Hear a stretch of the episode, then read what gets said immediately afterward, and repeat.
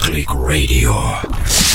Está começando agora. Desfrute Deus. Não desligue. Ouça até o final.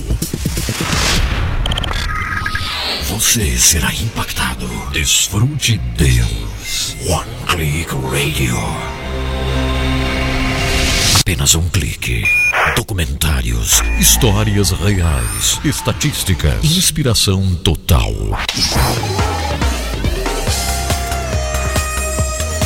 Ah, mas que alegria, né? Que felicidade, gente. Aqui estamos nós para mais um programa Desfrute Deus. Hoje, instabilidade, né? Instabilidade. Muita chuva aqui na nossa região é, instabilidade na questão de energia também. Graças a Deus estamos no ar, não é verdade? Espero que você esteja me acompanhando por aí, porque é uma bênção gloriosa estarmos juntos. Sempre é bom demais termos este encontro precioso aqui no programa Desfrute Deus. Bem-vindo, bem-vindo onde você estiver. Eu dou graças a Deus pela oportunidade de estarmos juntos. Aqui estamos nós para mais um programa com os segmentos que a gente tem, né? De aprendizado. Nós vamos aprendendo juntos. É, essa é a verdade. A gente vai aprendendo juntos. Obrigado então você que já entrou no H11 Play. Nós temos aqui o H11 Play que é a nossa casa, né? Sempre é muito bom lembrar, dar-lhe boas-vindas para o nosso H11 Play. O que significa H11, Edson Bruno? Bom, H11 é fé, né? E é bom, bom a gente estar envolvido com a fé. Eu sempre gosto de dizer, de dizer assim, ó, ó, nós estamos formando juntos, né, um ambiente de fé. Nós vamos crescendo juntos, vamos aprendendo juntos, vamos crescendo em Deus. Isso é especial demais. Então, gratidão profunda a você que já está aqui junto comigo para vivermos uma experiência muito boa hoje, quando lemos a palavra de Deus, quando meditamos naquilo que o Senhor Deus tem para nós nós. Enfim, que felicidade, gente. Eu estou aqui agradecendo a Deus por tudo que Ele está fazendo. Vocês sabem, nós estamos vivendo uma experiência maravilhosa no nosso H11, a série Guerra Espiritual. Está verdadeiramente nos impactando, porque nós estamos aprendendo juntos, né? E esse fato de estarmos aprendendo juntos nos leva a vivermos esta experiência, a experiência de crescimento em Deus, a experiência de crescimento espiritual. Isso é maravilhoso. Deixa eu convidar a minha amiga Fernanda Lara hoje para cantar Magnífico Deus. Já vamos começar o programa assim, ó, exaltando a Deus, né? Magnífico Deus. Querida Fernanda Lara, Deus te abençoe, Fernanda. Gaúcha aí de canoas. É. Exaltando a Deus porque Ele merece, né? Toda honra, toda glória e todo louvor. Quem vai exaltar a Deus junto comigo? Magnífico Deus. É isso.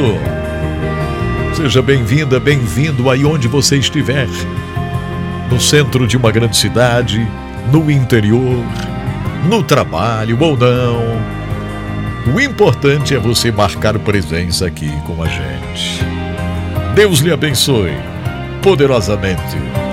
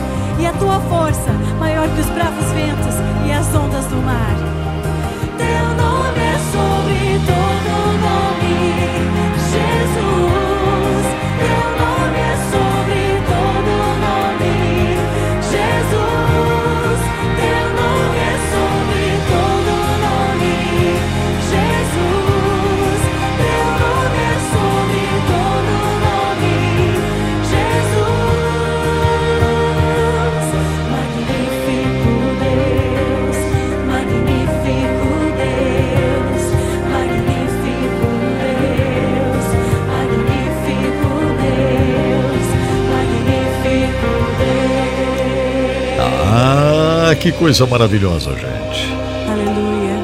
Tu és tremendo e magnífico. Tu és tremendo e magnífico, Senhor. Coisa boa, né? Estarmos juntos assim, exaltando ao Senhor, dizendo mesmo: Tu és magnífico, Senhor. Que bom poder estar aí junto com você. Talvez tudo esteja muito bem com você, né? Tudo em paz, tudo tranquilo, tudo vai ótimo. Então, parabéns, agradeço a Deus porque tudo está muito bem. Mas, se estou falando com alguém hoje, né, que não está muito bem, que tem alguma coisinha que não está boa, não sei se é a saúde, não sei se é a questão emocional, mas eu falo com você sendo porta-voz de uma palavra, de uma mensagem que nos levanta, que nos faz lembrar que o nosso Deus, magnífico Deus, está cuidando de nós e trabalha ao nosso favor, né? O Senhor trabalha ao nosso favor. Coisa linda isso. Olha só, para aqueles que estão atentos aqui ao programa, né? Eu gostaria muito hoje de que abríssemos a Bíblia no Evangelho de João. É bom demais, né? Abrirmos a Bíblia Sagrada, especialmente assim com esta oportunidade de abrirmos a palavra, por exemplo, no Evangelho, né? No Evangelho de João. Olha só, como aprendemos, como aprendemos com o Evangelho. Que coisa maravilhosa, gente. Então, abra sua Bíblia no Evangelho de João, capítulo 15 e o verso 4. Palavras do Senhor Jesus. Palavras do Senhor Jesus. Aqui, gente, tem um ensinamento que é, é profundo demais. Inclusive, no programa de hoje, nós vamos ter o permanecer com o amigo Carlos McCord. Vamos ter uma palavra hoje com Carlos McCord aqui no programa. Então já vá se preparando aí, abrindo o coração, vai ser bom demais. E, e quem está acompanhando o H11, hein? Viram hoje que coisa tremenda, gente? O Senhor está nos ensinando muitas coisas, né? Não é verdade? Muitas coisas mag magníficas mesmo, é. Que vem do magnífico Deus. Então, olha, espero que você já tenha assistido. Se ainda não, assista durante o dia o Maga 11 de hoje, mais um episódio da série Guerra Espiritual. Obrigado, Valdir Pagliosa. Onde é que está Valdir me acompanhando? Valeu. Um abraço forte para você, meu querido. A Grazi, junto comigo, né, Grazi? Força, bênção do céu para você, Grazi. Ela disse que é maravilhoso estar aqui unidos no amor de Jesus. A Luciene Elias diz: Estou ligadinha no Desfrute Deus em repouso. Que Deus te abençoe, minha amada Luciene Elias. Está recuperando, né? De alguma coisinha lá. É. Mas Deus, por meio de Jesus Cristo, seu Filho amado, que levou as nossas dores e enfermidades, está aí com você, Luciene, recuperando e tudo vai ficar muito bem, Luciene, com certeza. É isto. Obrigado, querida Fabiana, já nos ajudando por aqui a cumprir essa tarefa, né? A Cida de Teófilo Otoni, querida Cida, ela diz um dia maravilhoso para todos. O ambiente de fé está no ar. O H11 está cada vez melhor. Que bênção. Que bom, Cida. Que bom você comentar isto e louvar a Deus por esta oportunidade, né, que nós estamos tendo juntos de vivermos essa experiência tão boa no H11. Tem sido realmente uma experiência muito especial. Que coisa boa. Vamos lá, né? Se vai ler a palavra, vai mandar para cá a sua leitura, João 15, verso 4. Hoje é a sua vez de ler João 15, verso 4. Leia, leia esta palavra, abra a sua Bíblia e leia. Não espere muito, se não passa o tempo, leia agora, vá. Mande para cá no nosso WhatsApp, que é o WhatsApp do programa, 479-9601 7073. 479 9601 7073 479 9601 7073 é o WhatsApp aqui do nosso programa. Você lê esta palavra com, com ânimo, com ânimo, assim como Jesus falou, né? Seja uma voz, seja uma voz forte aqui no programa Desfrute Deus. Milhares de pessoas que vão acompanhar depois o programa através das rádios serão abençoadas através da sua leitura, viu? Isso mesmo, João 15, verso 4. Lembrando que esta leitura ao vivo é exatamente no programa que é feito eh, às 10 da manhã ao vivo no h11play.net, né? Então você faz essa leitura ao vivo, agora, 10 ao meio-dia, horário de Brasília, de segunda a quinta, o programa Desfrute Deus. E é uma benção extraordinária. Agora é o seguinte. Eu quero dizer muito obrigado a, a, alguns já, né, que estão por aqui para este momento e eu quero agradecer porque são empresas que nos ajudam, seus diretores têm o mesmo sentimento de fé, o mesmo sentimento de ajudar, né? De fazer o reino do Senhor Jesus ser conhecido cada vez mais na terra. Então, muito obrigado a Rema, a livraria evangélica Rema, que está no centro da cidade de Joinville. Bem no centro da cidade de Joinville está a Livraria Evangélica Rema, com tantos materiais para a, abençoar a sua vida, a sua fé, né? Bíblias de estudo das mais diferentes versões e estudos, é, com homens e mulheres que realmente têm muita coisa no coração né, de Deus e compartilham nessas Bíblias de estudo. Tem livros tremendos para você estudar, teologia, histórias, enfim, isso é, procure a Rema, no centro da cidade de Joinville, Rua 15 de Novembro 623. Rua 15 de Novembro 623 e o site é livrariarema.com.br. Livrariarema.com.br é o site lá, inclusive tem ainda o livro Desfrute Deus, tem o livro Sou Hiper Nicomen para você adquirir e dar-te presente ou ser abençoado, abençoado aí, né? livrariarema.com.br, este é o site da Rema. Você que está em qualquer lugar do Brasil pode fazer o seu pedido. E agradeço também, agora mesmo, Giasse Supermercados, uma grande rede de supermercados em Santa Catarina, né? Em Joinville são duas lojas, uma na João Colim América, outra loja no Bucarém, Inácio Bastos, lá tem o Giasse, né? É, e que, que lojas, viu? Lojas maravilhosas em Joinville. Loja incrível em Itajaí na Avenida Oswaldo Reis 839, na Fazendinha. Que loja magnífica, moderna, amplo estacionamento, são pisos de estacionamentos, viu? É, são dois pisos e sem falar lá, ó, no ambiente, né? As lojas de conveniência, a lanchonete do Giasse, que coisa boa. Então vá visitar o Giasse de Itajaí, ali na Fazendinha, na Oswaldo Reis 839. Lá está o amigo Odair Bortoluzzi, sempre acompanhando o nosso trabalho. Odair Bortoluzzi, o gerente lá em Itajaí, ele é que trouxe o Giasse aqui para o nosso programa. Então, se você é de Itajaí, de Navegantes, de Penha, se você é de Brusque, se você é de Balneário Camboriú, dê um jeitinho aí passe ali no Giasse, chegue lá, faça sua compra do dia, da semana, do mês. É, porque o Giasse todo dia tem oferta, né? Todo dia é dia de oferta no Giasse. Quarta-feira é o dia da carne. É, no açougue do Giasse tem a promoção na carne de qualidade, de excelência do Giasse. O Giasse pode fazer promoções assim porque tem o frigorífico próprio. Em todas as lojas Giasse tem a promoção da carne na quarta-feira. Na quinta-feira é o dia da oferta no hortifruti, é o dia do hortifruti, né? Verduras, legumes, frutas com preços especiais na quinta do hortifruti. Então não perca, entre no Giasse, faça sua compra do dia, da semana, do mês. Giasse Supermercados, sempre pequenos preços e grandes amigos. Que coisa boa!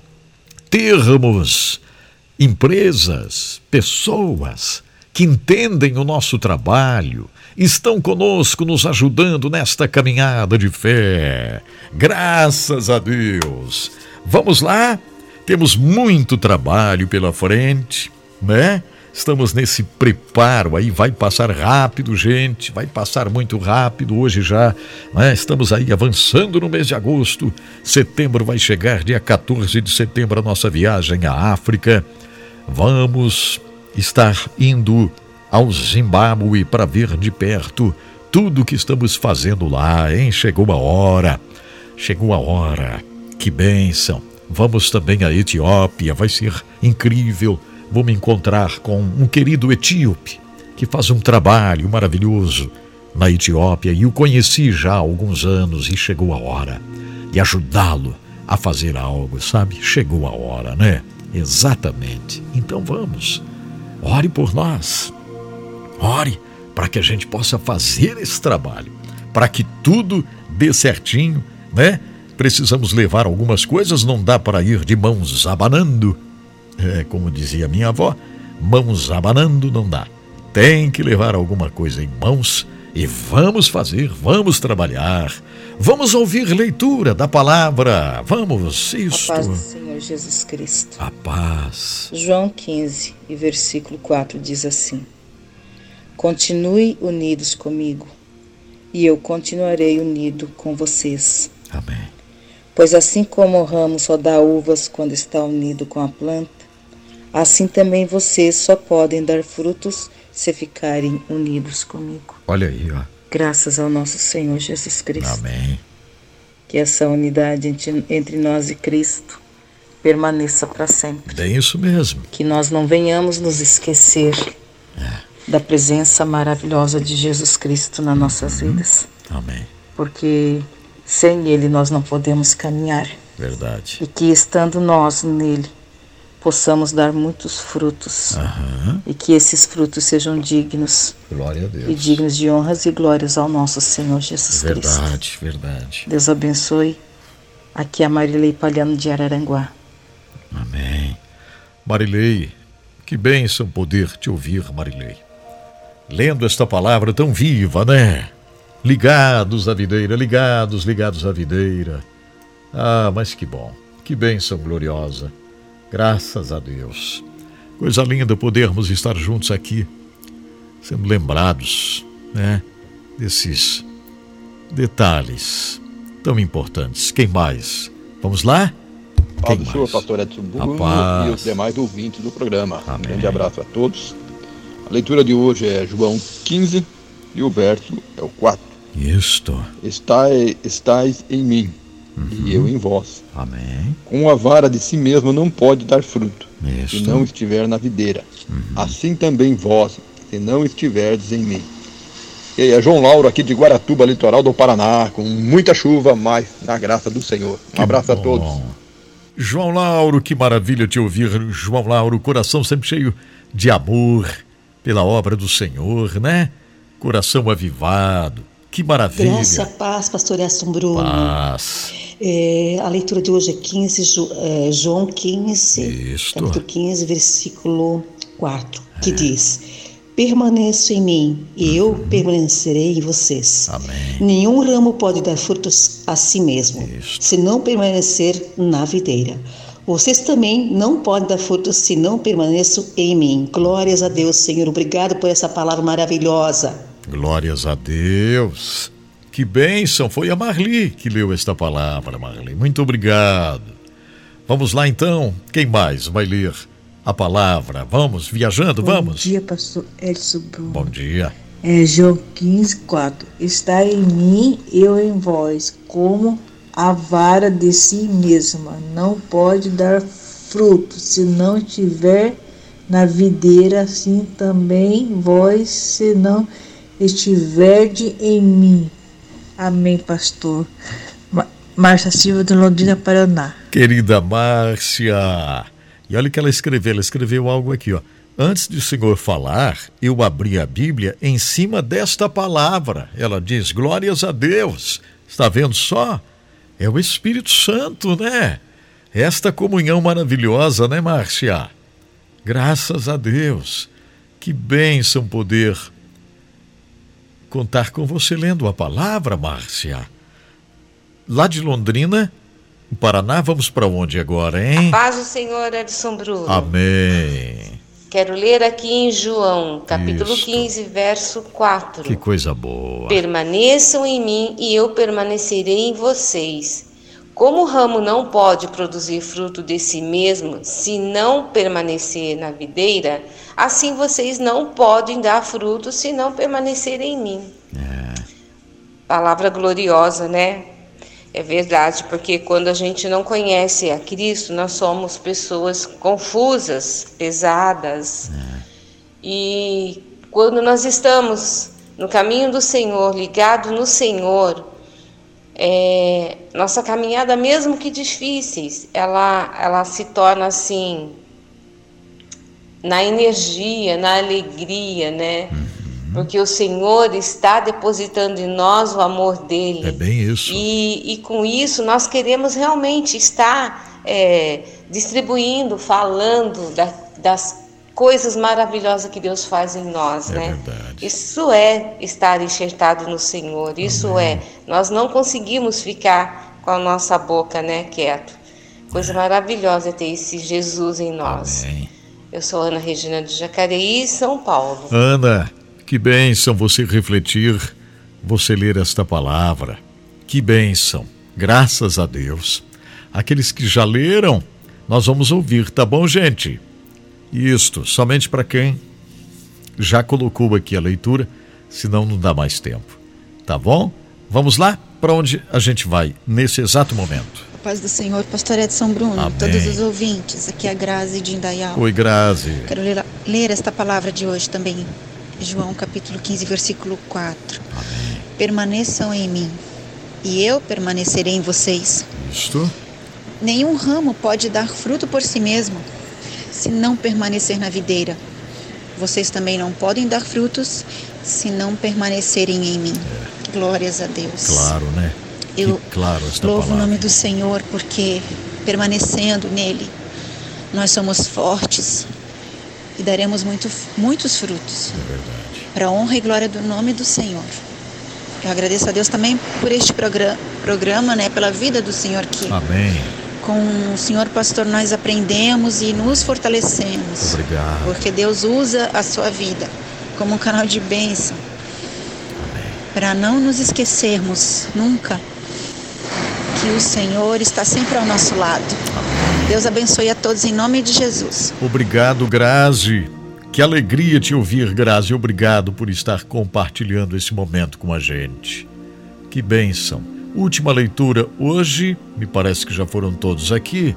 Quem será que vai ler? Bom dia, pastor Edson Bruno. Bom Falamos dia. diretamente de Bento Gonçalves, Rio Grande do Sul. Rio Grande do Sul. Meu nome é Valdir Pagliosa e eu desejo, sinceramente, uma abençoada quarta-feira a todos os Amém. presentes aqui na live. Que bom.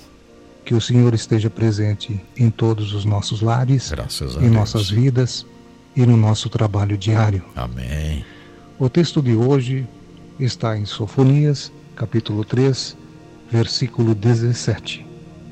E diz o seguinte: O Senhor teu Deus está no meio de ti, poderoso para salvar-te. Ele se deleitará em ti com alegria, renovar-te-á no seu amor, regozijar-se-á em ti com júbilo. Muito obrigado, pastor, aos ouvintes e que Deus esteja presente em nossos lares mais uma vez. Muito Amém. obrigado. Valdir leu a palavra que foi no programa de ontem, né?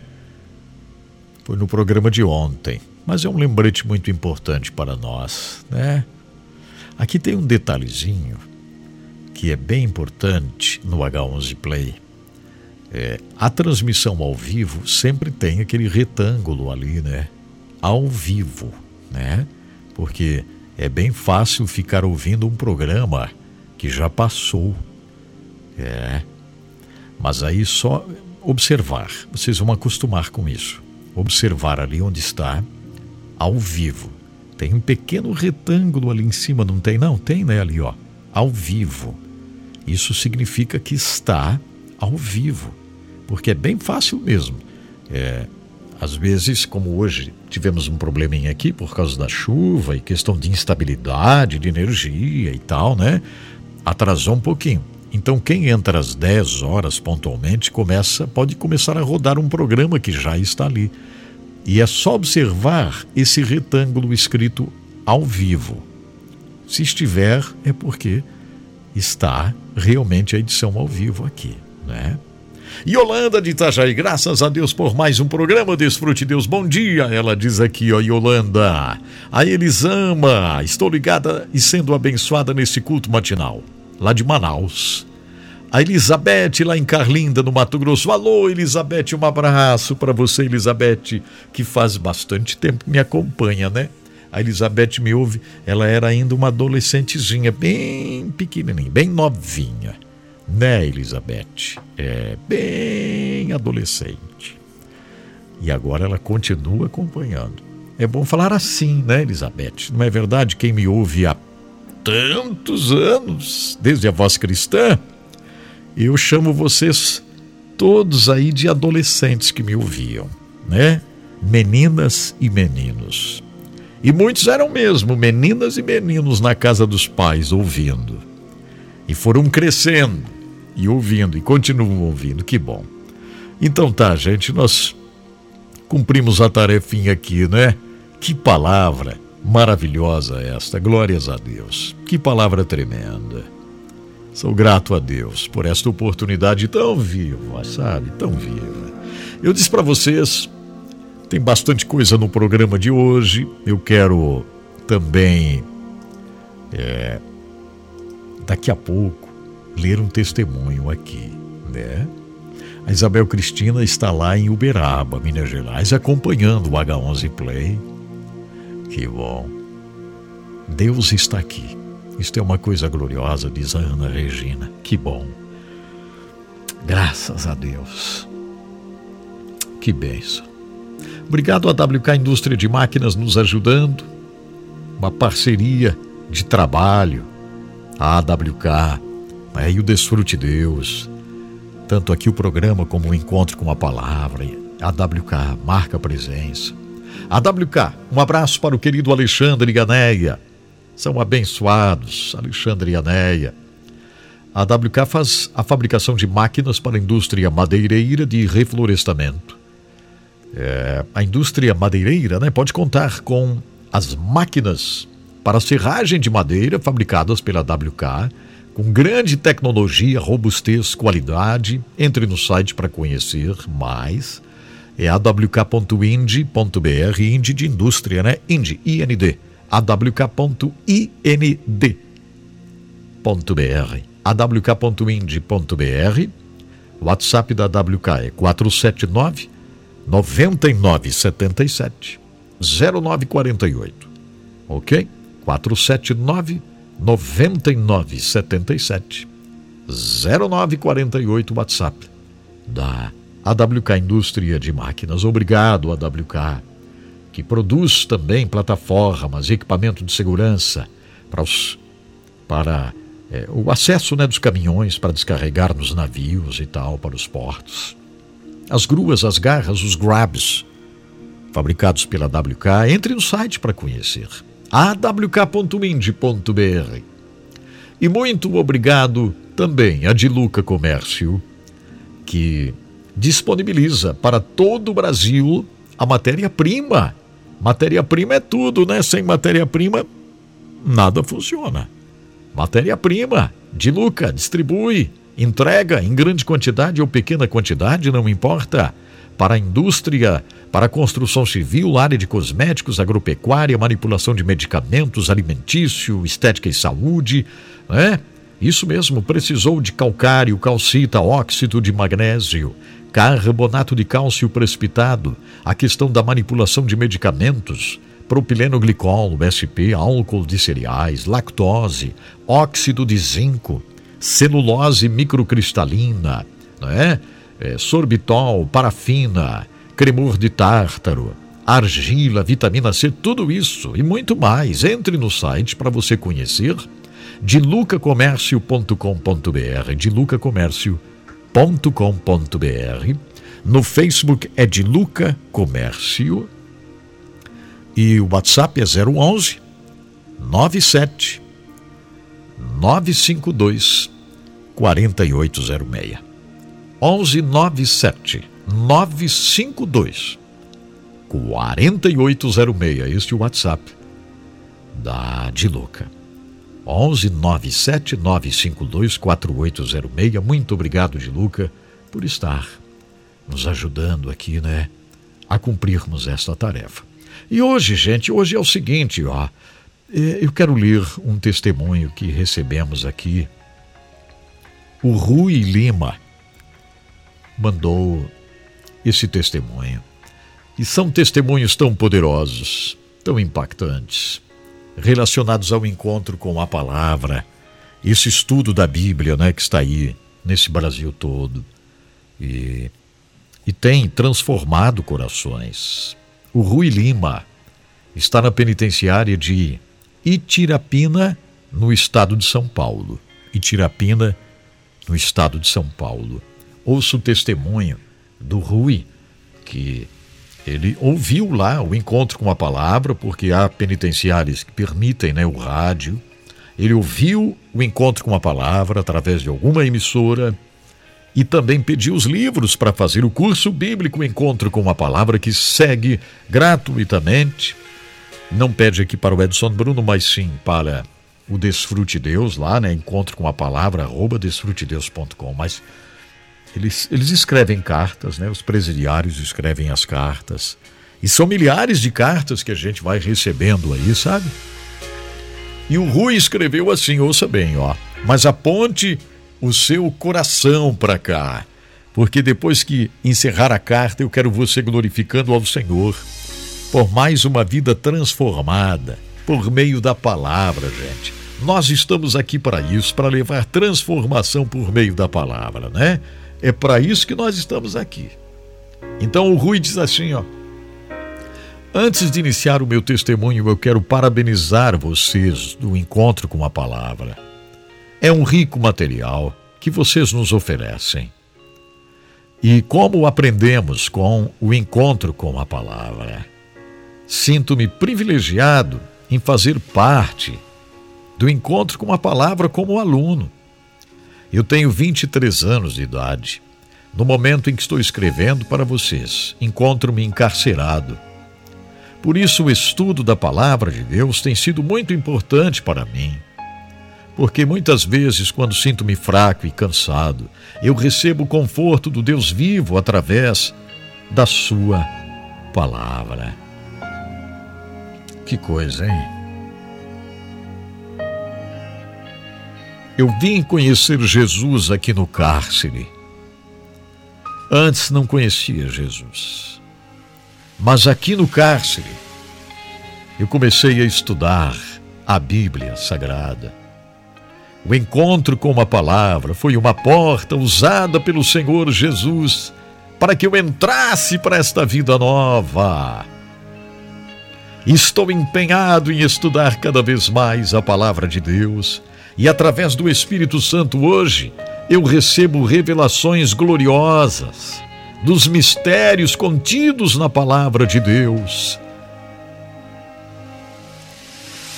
E agora quero dizer, quando me encontrar em liberdade, eu vou me esforçar muito para terminar o ensino médio e fazer uma faculdade. Eu quero conhecer mais da palavra de Deus. Eu não sei se Deus quer me ungir como um pregador, como um pastor, mas independente do que Deus tem para mim nesse sentido, eu quero estar estruturado na palavra de Deus para ser uma bênção onde eu for congregar quando sair aqui da penitenciária. Digo muito obrigado pelos livros do encontro com a palavra que chegam aqui na penitenciária, não só para mim, para muitos que fazem este curso. Eu conto com as orações de vocês, meus irmãos, e para que 2 Coríntios 5,17 se cumpra integralmente na minha vida. Deus abençoe vocês, irmãos. A carta do Rui Lima, gente.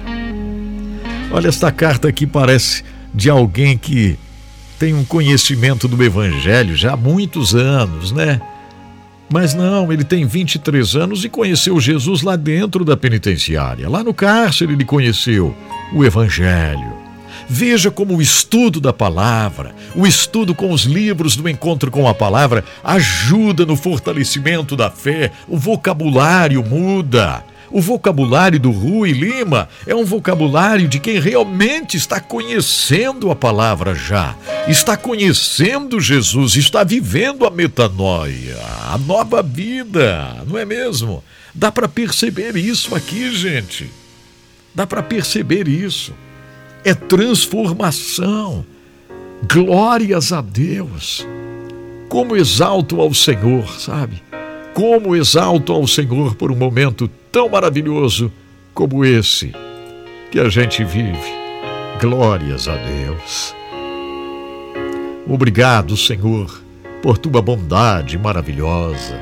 Obrigado, meu Deus, porque a tua bondade, através do teu evangelho, nos alcança. Bendito seja o nome do Senhor. Aleluias. Que bênção, né? Glorifique ao Senhor por aí. Obrigado, Cintilante, aí em Timon, Maranhão, me acompanhando, né, Cintilante? Que bom ter você aqui. Que bom, Fabiana, glorificando a Deus pela vida do Rui, né? Isso mesmo, ela diz aqui: você será um vaso de honra nas mãos do Senhor. A Ana diz: você sairá e será uma bênção, Rui, porque assim aconteceu com meu sobrinho. Olha só que bom, Ana. Que bênção, né? Graças a Deus, é isso mesmo.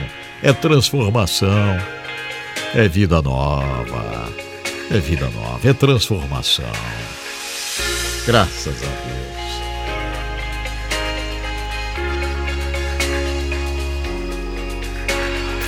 Muito bem. Eu recebi também uma mensagem aqui da Clarice. Tudo bem, Clarice? Ela diz: Edson Bruno, ore por mim, eu preciso libertação. É isso aí. É isso mesmo, sabe? Inclusive, Clarice, eu não sei se você acompanha o H11, ela não diz aqui. Está mandando a mensagem, mandou aqui pelo e-mail, edsonbruno.desfrutedeus.com. Não sei se ela acompanha o H11, mas viu, Clarice, era, seria muito bom você acompanhar a série Guerra Espiritual. Ela diz aqui: preciso libertação, Edson Bruno. Tem algo que não me deixa crescer na fé. É uma luta constante. Não fala qual, qual é a área, mas o Senhor conhece você abrindo o coração aqui, Clarice. É isso aí. É mesmo. Vamos guerreando, Clarice. Eu vou traduzir a música do Casting Crown, Set Me Free. Essa música tem tudo a ver com isso mesmo, com libertação, sabe? Libertação poderosa de Deus para a nossa vida. Então vamos lá. Casting Crowns, tra traduzo agora esta música. Isso aí. Coração aberto aqui, gente. Casting Crowns, Set Me Free liberta-me.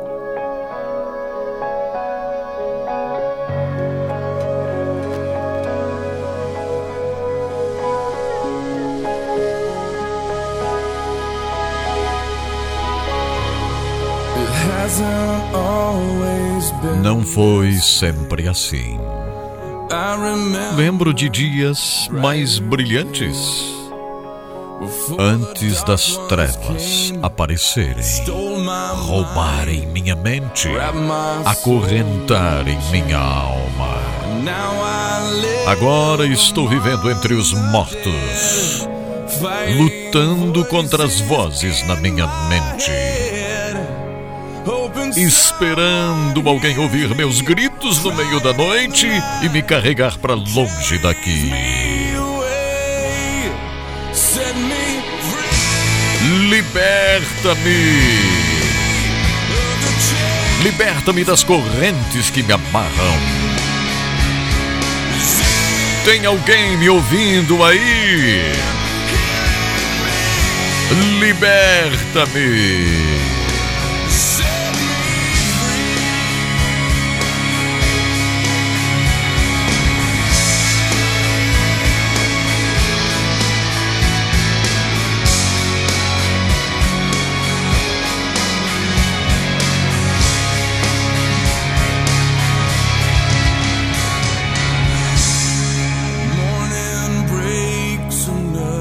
Amanhã traz um novo dia. Me encontra chorando na chuva. Sozinho com os demônios eu estou.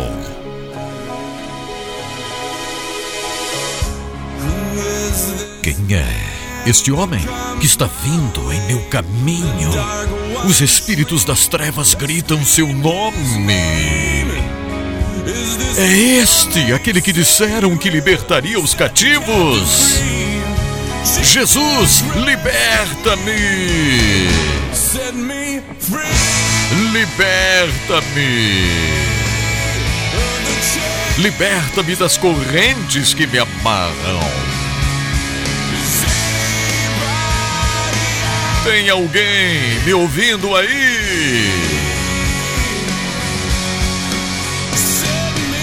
Liberta-me. Quando o homem de Deus passa por mim, ele olha bem dentro de meus olhos e as trevas não podem se esconder.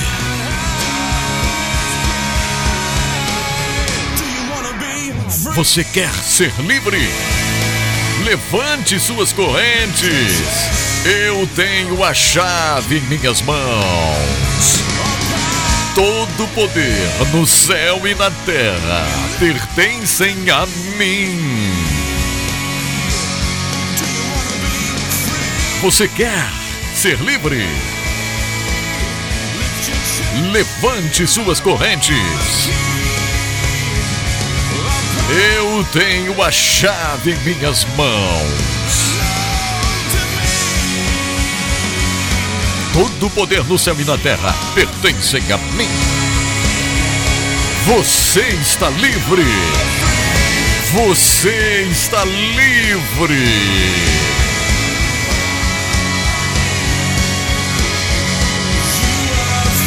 Você está livre.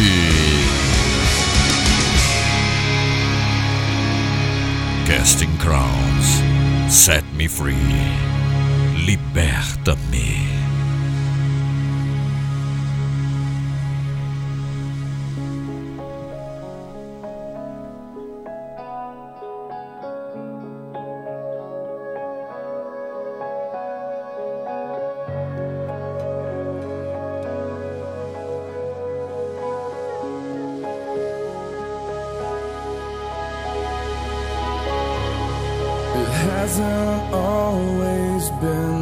this way. I remember brighter days before the dark ones came, stole my mind, wrapped my soul in chains. Now I live among the dead, fighting.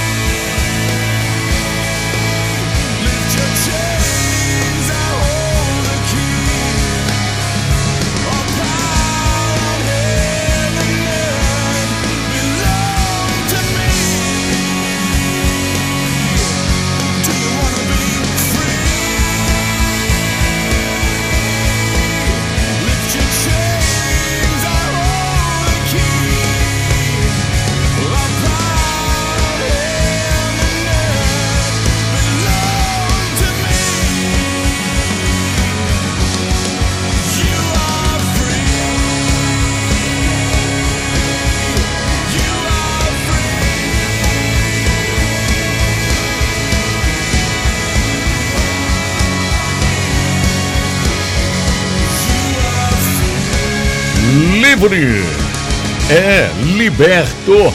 Essa é uma música de guerra, viu, gente? É, guerra espiritual. A turma do Casting Crowns. São crentes de verdade, tem letras profundas, incríveis, como essa aí, ó. É guerra, é guerra mesmo, é uma batalha, gente, é uma batalha. É uma batalha. Grazi, estamos orando por você, Grazi. Ela disse que soube ontem que a filha mais velha, de 22 anos, morava com os pais. Está presa e eles não falaram nada para ela. Grazi, conte conosco, estamos orando, como diz a Fabiana ali, né? Estamos em oração, ela vai sair de lá transformada, liberta. É isso aí, ó. Libertação, né? Set me free. As algemas caem, as correntes se quebram, pelo poder do nome de Jesus. Graças a Deus. Muito obrigado à Faculdade UniBF, que nos ajuda a cumprir a tarefa. Então, atenção, você que tem, né? Aquele sonho de poder fazer uma pós-graduação, chegou a sua hora, não dá para esperar mais. Inscreva-se na UniBF para fazer a sua pós-graduação você vai fazer a sua pós, talvez na área do que? Psicologia? É, faça. Na área da saúde? Como médico, médica, ou enfermeiro, enfermeira, vamos lá, faça sua pós nesta área, faça sua pós na área de farmácia, sua pós na área do direito, criminologia, área da engenharia, mais de mil cursos de pós-graduação à sua disposição na UniBF. Entre no site unibf.com unibf.com.br. Uni, de Brasil, F de faculdade. unibf.com.br. unibf.com.br é o endereço para você entrar e conhecer mais, se inscrever, começar a sua pós-graduação. Vai ser uma grande bênção. unibf.com.br para você fazer a sua graduação em tantas áreas. Vai ser uma coisa muito boa para você que já tem o seu trabalho, talvez até concursado, enfim, uma pós-graduação vai melhorar muita coisa, melhorar seu salário. É, vai ser muito bom. Muito bom. Então tá certo. unibf.com.br é o site. Graças a Deus pela UniBF que está aqui com a gente. Graças a Deus também pela iSinaliza, né? A iSinaliza é uma empresa que trabalha com a sinalização profissional de alta performance para a indústria para aeroportos, placas de sinalização para estacionamentos, para pistas, placas de sinalização para rodovias, é verdade. Placas de sinalização para estacionamentos de hospitais, de escolas, de igrejas. A sinalização interna para condomínios, prédios, igrejas também, né? A indústria, adesivos aí para máquinas, para caldeiras, para aviões, lanchas. E sinaliza.com é o site. Letrinha I, palavra sinaliza, tudo junto. E sinaliza.com. Entre neste site, conheça o trabalho da I Sinaliza tem permanecer hoje com meu amigo Carlos McWard. Vocês já perceberam, né? Sempre é um ensinamento muito especial. Sempre é um ensinamento muito glorioso, sabe? É verdade. E eu quero convidar você para o, com o coração bem aberto, assim, ó. Vamos para o permanecer hoje com meu amigo Carlos McWard. E, e eu sei, isso vai trazer frutos maravilhosos. A mensagem de Jesus é muito clara. Permaneçam em mim e eu permanecerei em vocês. Pastor Carlos McCord nos apresenta Permanecer uma oportunidade de crescermos espiritualmente e aprendermos a permanecer na videira. Conosco o pastor Carlos McCord com mais um programa Permanecer. Tenho percebido na minha vida e também tenho percebido na vida de crentes e também, especialmente nas pessoas que a gente encontra nas páginas da Bíblia, a importância do ponto de partida na vida espiritual. O que quer dizer ponto de partida? É onde começa, a gente começa nossos pensamentos. Porque quando a gente pensa de uma certa forma, a gente vai agir de uma certa forma. Eu entendo que é impossível o ser humano uh, gerenciar sua própria vida. Mas entendo também que o justo viverá pela fé. Jesus disse claramente: sem mim nada podeis fazer. Então, eu não creio que é possível o ser humano simplesmente pensar corretamente e agir corretamente. Eu não creio no poder do pensamento positivo, no sentido de o ser humano é a fonte do seu próprio comportamento. Mas creio que fé requer uma certa disciplina na área de pensamento. A gente viu isso durante o nosso estudo de pessoas no Velho Testamento. A gente viu isso na vida de Eva, quando ela estava sendo tentada pelo diabo, que ele conseguiu mudar o ponto de partida no pensamento dela. Ela estava pensando na perfeição de Deus e de repente, através da tentação de Satanás, ela começou a pensar não na perfeição de Deus, mas naquilo que falta. Na realidade, não tinha falta de nada, mas ele colocou esse pensamento na mente dela como ponto de partida. A gente viu na vida de Caim e Abel esse mesmo problema. Abel começou com ponto de partida correto, Caim não. O resultado foi morte. Enoque estava andando com Deus, vivendo momento a momento em comunhão com Deus. Ponto de partida na vida de Enoque foi andar com Deus. Noé achou graça nos olhos de Deus. Quer dizer, Noé conseguiu ter ponto de partida na sua vida a graça de Deus. Abraão, a gente viu ele acertar, construindo o altar, ah, fazendo louvores a Deus, mas também viu Abraão mentindo quando o ponto de partida na vida espiritual dele mudou. Também vi, a gente viu na vida de José e seus irmãos um exemplo claro de ponto de partida errada, os irmãos, e ponto de partida certo, José perdoando os seus irmãos. A gente viu também na vida do povo de Deus e de Moisés esse princípio. A gente viu isso também na vida de Davi. O pecado terrível de ele cometer adultério e também matar a, o marido de Batseba. A gente viu na vida linda de Daniel um jovem enfrentando forças políticas sem mudar o ponto de partida. Mas em nenhuma outra vida a gente vê o poder de ponto de partida de uma forma mais linda e clara do que na vida de Jesus Cristo. Quando Jesus Cristo nasceu aqui no mundo, o ponto de partida na vida dele foi o Espírito Santo. Ele foi concebido pelo Espírito Santo. Jesus não tinha na sua vida nenhum ponto de partida senão a presença do seu Pai e do Espírito Santo. Mas quando Jesus estava com 30 anos de idade, ele foi batizado, a gente vê Jesus começando o seu ministério e a gente vê Jesus ah, enfrentando a tentação.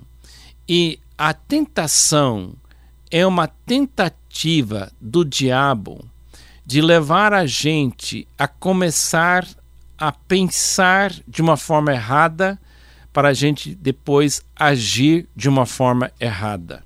A gente lê sobre a tentação de Jesus em Mateus 4, capítulo capítulo 4, versículo 1 até versículo 11. Então Jesus foi levado pelo Espírito ao deserto para ser tentado pelo diabo. Depois de jejuar quarenta dias e quarenta noites, teve fome. O tentador aproximou-se dele e disse: Se és o filho de Deus, manda que essas pedras se transformem em pães. Jesus respondeu: Está escrito: nem só de pão viverá um homem, mas de toda palavra que procede da boca de Deus. Então o diabo o levou à cidade santa, colocou-o na parte mais alta do templo e lhe disse: Se és o filho de Deus, joga-te daqui para baixo, pois está escrito: Ele dará ordens a seus anjos a seu respeito, e com as suas mãos eles o segurarão, para que você não tropece em alguma pedra. Jesus lhe respondeu: Também está escrito: Não ponha à prova o Senhor, o seu Deus. Depois o diabo o levou a um monte muito alto e mostrou-lhe todos os reinos do mundo e o seu esplendor. E lhe disse: Tudo isso te darei, se te prostrares e me adorares. Jesus lhe disse: Retira-se, Satanás, pois está escrito: Adore o Senhor, o seu Deus, e só a ele preste culto. Então o diabo o deixou, e anjos vieram e o serviram. Aqui a gente vê um momento na vida de Jesus da grande tentação. Jesus é o segundo Adão. Ele é Deus revelando como o primeiro Adão deveria ter agido na hora da tentação. O primeiro Adão foi tentado num lindo jardim. Jesus foi tentado num deserto.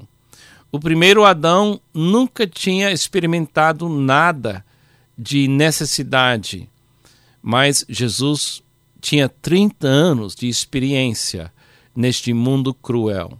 Pessoas querendo matá-lo quando ele morre, quando ele nasceu, há pessoas querendo maltratá-lo durante toda a sua vida, dizendo que ele era filho ilegítimo, um filho que nasceu de pecado.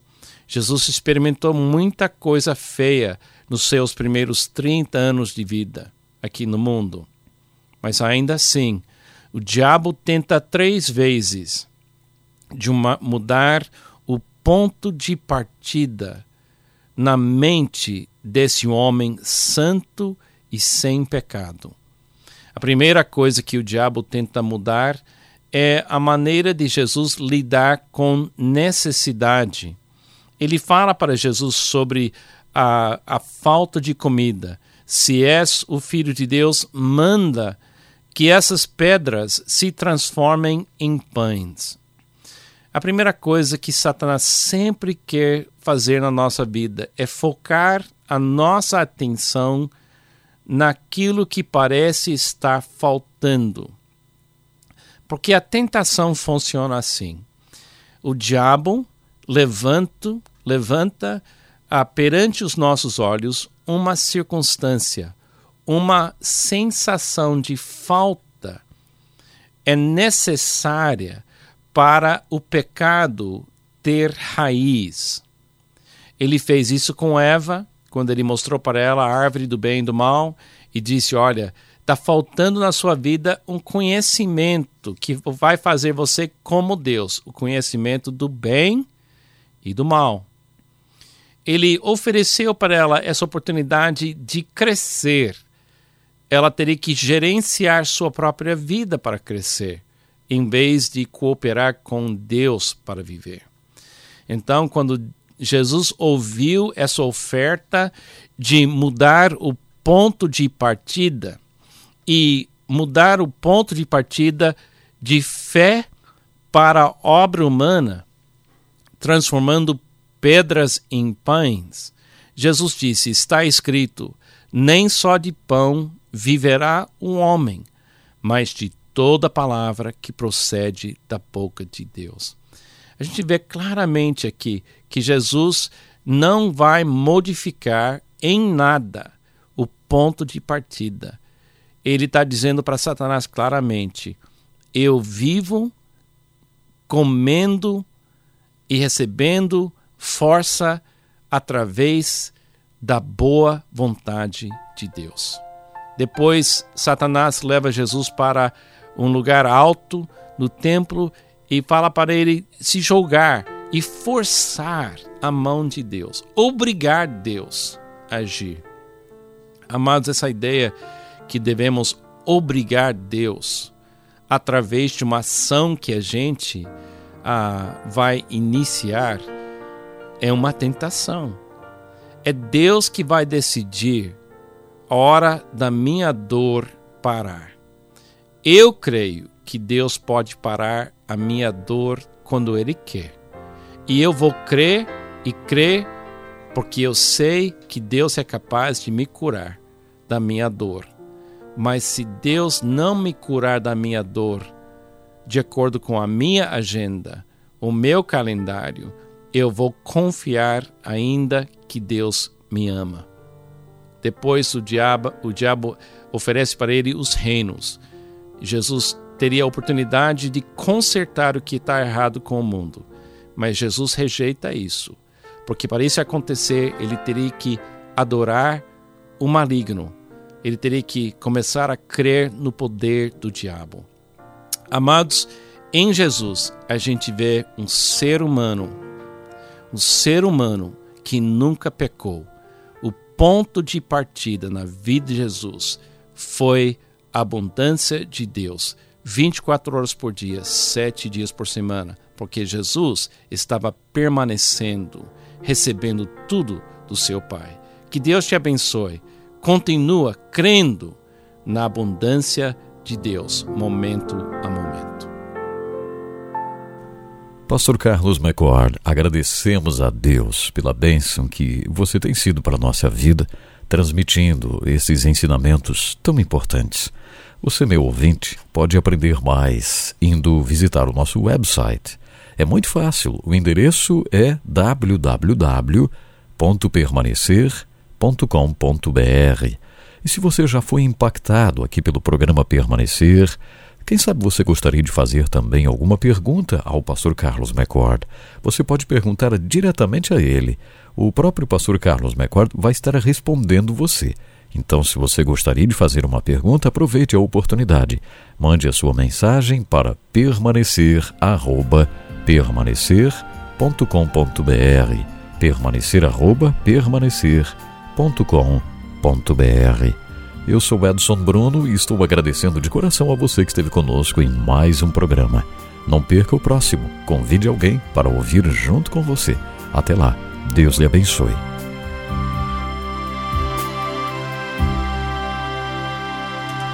Olha, graças a Deus, sabe? Graças a Deus por um momento como esse que a gente tem aqui, né, no Desfrute Deus. Graças a Deus por podermos ouvir o pastor Carlos McCord. E eu senti no meu coração hoje de colocar algo no ar, que vai ser colocado já daqui a pouquinho, mas antes agradecendo aqui a Faculdade Alpex, que nos presenteia com certos detalhes da vida, com histórias reais, né? Obrigado à Faculdade Alpex. Você que parou de estudar ou ainda não tem uma faculdade, gostaria de ter, saiba que a oportunidade está aí. Ó. A Faculdade Alpex é para você. Este anúncio é para você aqui de São Francisco do Sul, Araquari, Joinville, Itajaí, né? Isso, é para você dessa região aqui. Então você vai fazer contato com a Faculdade Alpex, você vai estudar em casa e uma vez na semana você vai à sala de aula.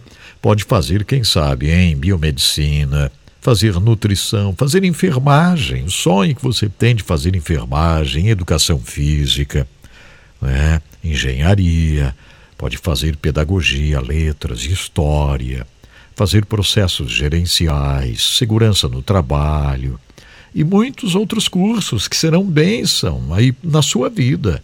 Então, o telefone é 3025 5077. Esse é o telefone da Faculdade Alpex, ó. 3025 50 77. O site é alpex.com.br.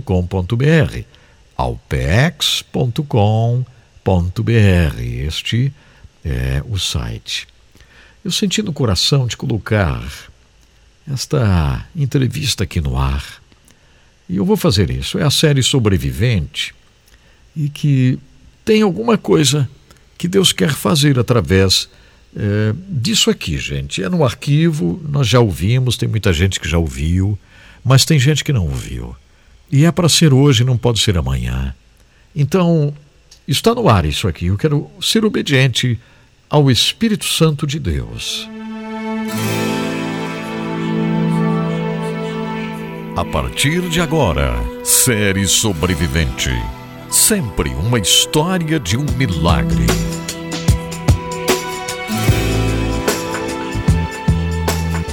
Paula Bacaro tinha somente 36 anos quando o terrível diagnóstico do câncer de mama chegou. O histórico era o mais assustador possível. A mãe de Paula faleceu quando tinha apenas 46 anos, vítima do câncer de mama. Mas Paula apegou-se a uma surpreendente fé em Deus. Esta é a história de Paula Bacaro. Ela é uma sobrevivente.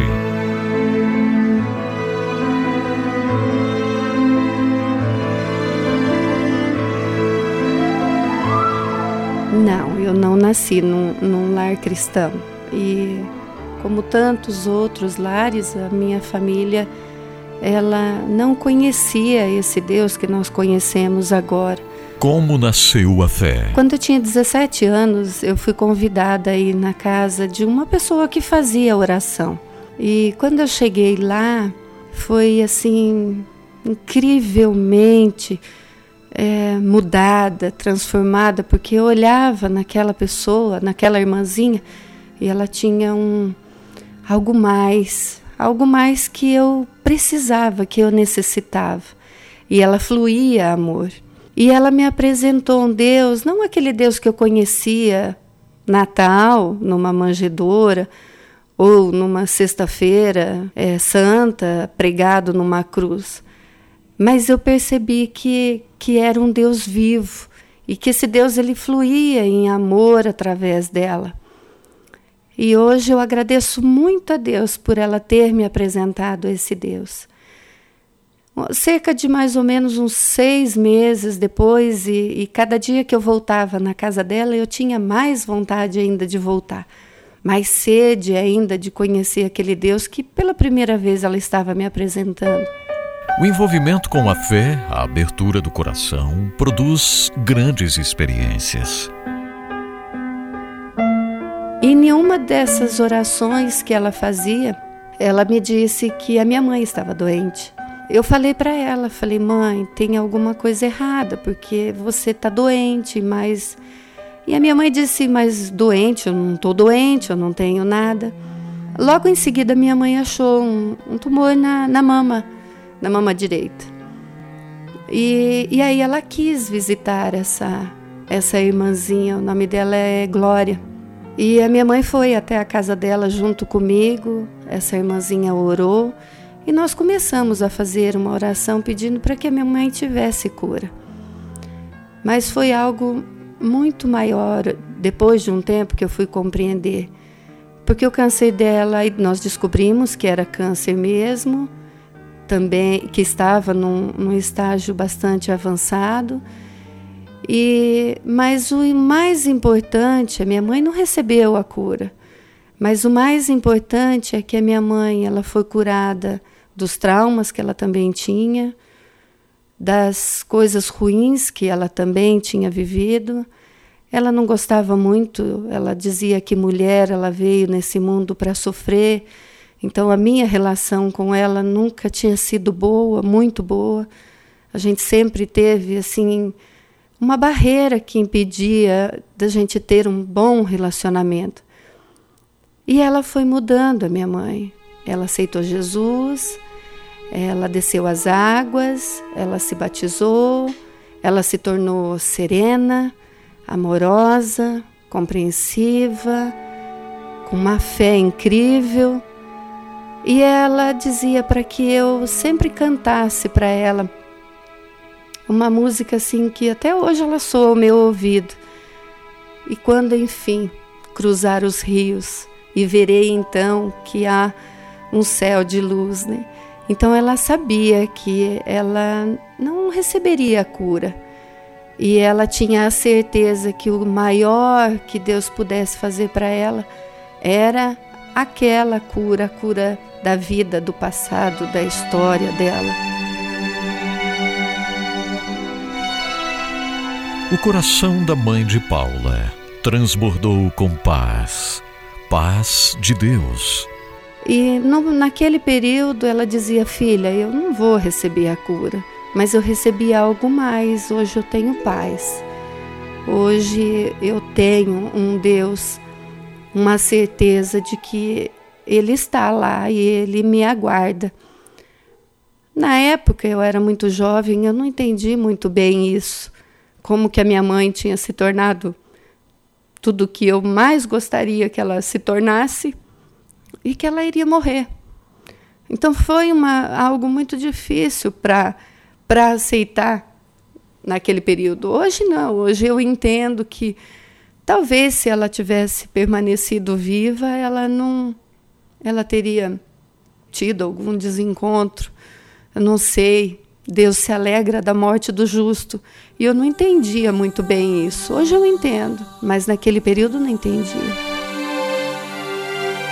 Dúvidas são para nós, humanos. Dúvidas bateram no coração de Paula. Infelizmente, eu, eu acabei me afastando. Eu acho que na época eu não estava tão segura assim. E eu me afastei. Sete anos depois eu tive um problema muito difícil no, no casamento, porque eu casei muito jovem, né? E, e, na época que a minha mãe morreu, eu, meu filho era bebê ainda. E nós vivíamos uma situação financeira muito difícil. Então muitas coisas levaram a gente a. E eu acabei me afastando. Aí, sete anos depois que a minha mãe tinha falecido, eu, eu comecei a ter problema no meu casamento. E, e aí eu voltei nessa mesma irmãzinha, eu encontrei com ela. E aí nós começamos todo um processo novamente de uma reconciliação com Deus.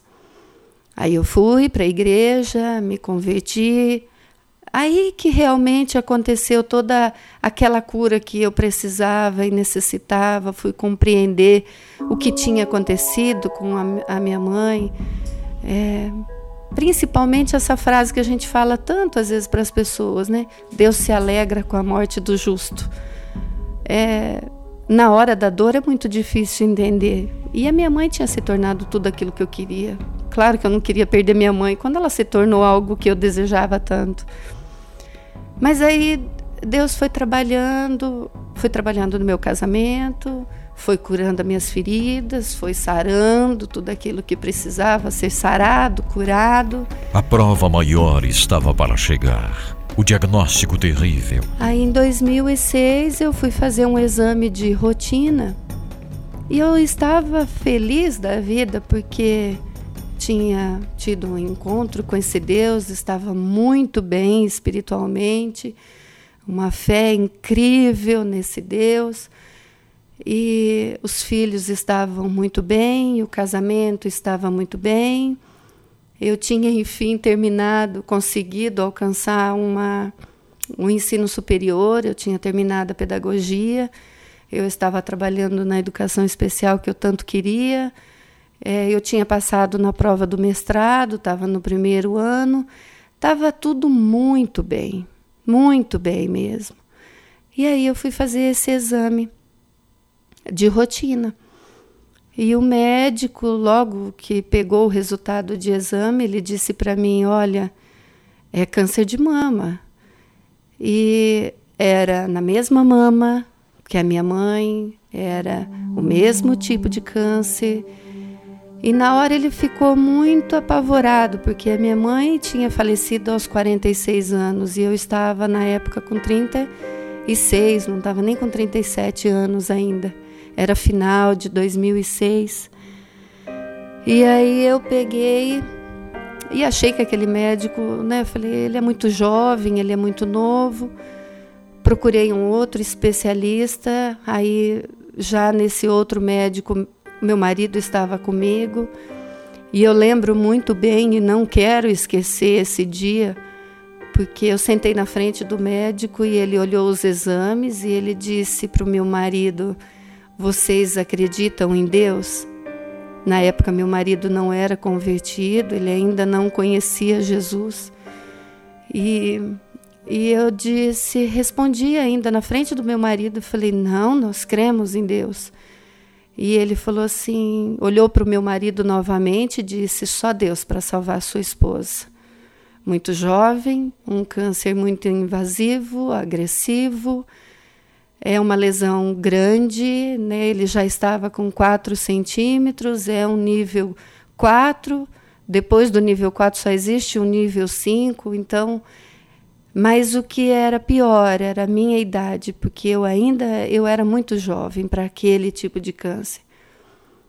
E eu e meu marido nós saímos daquele consultório e é incrível porque às vezes as pessoas elas falam que estão desesperadas porque o pneu do carro furou ou porque engordou um pouquinho ou porque está chovendo demais ou está chovendo pouco ou o cabelo não ficou do jeito que queria, ou aconteceu qualquer outra coisa que se resolve.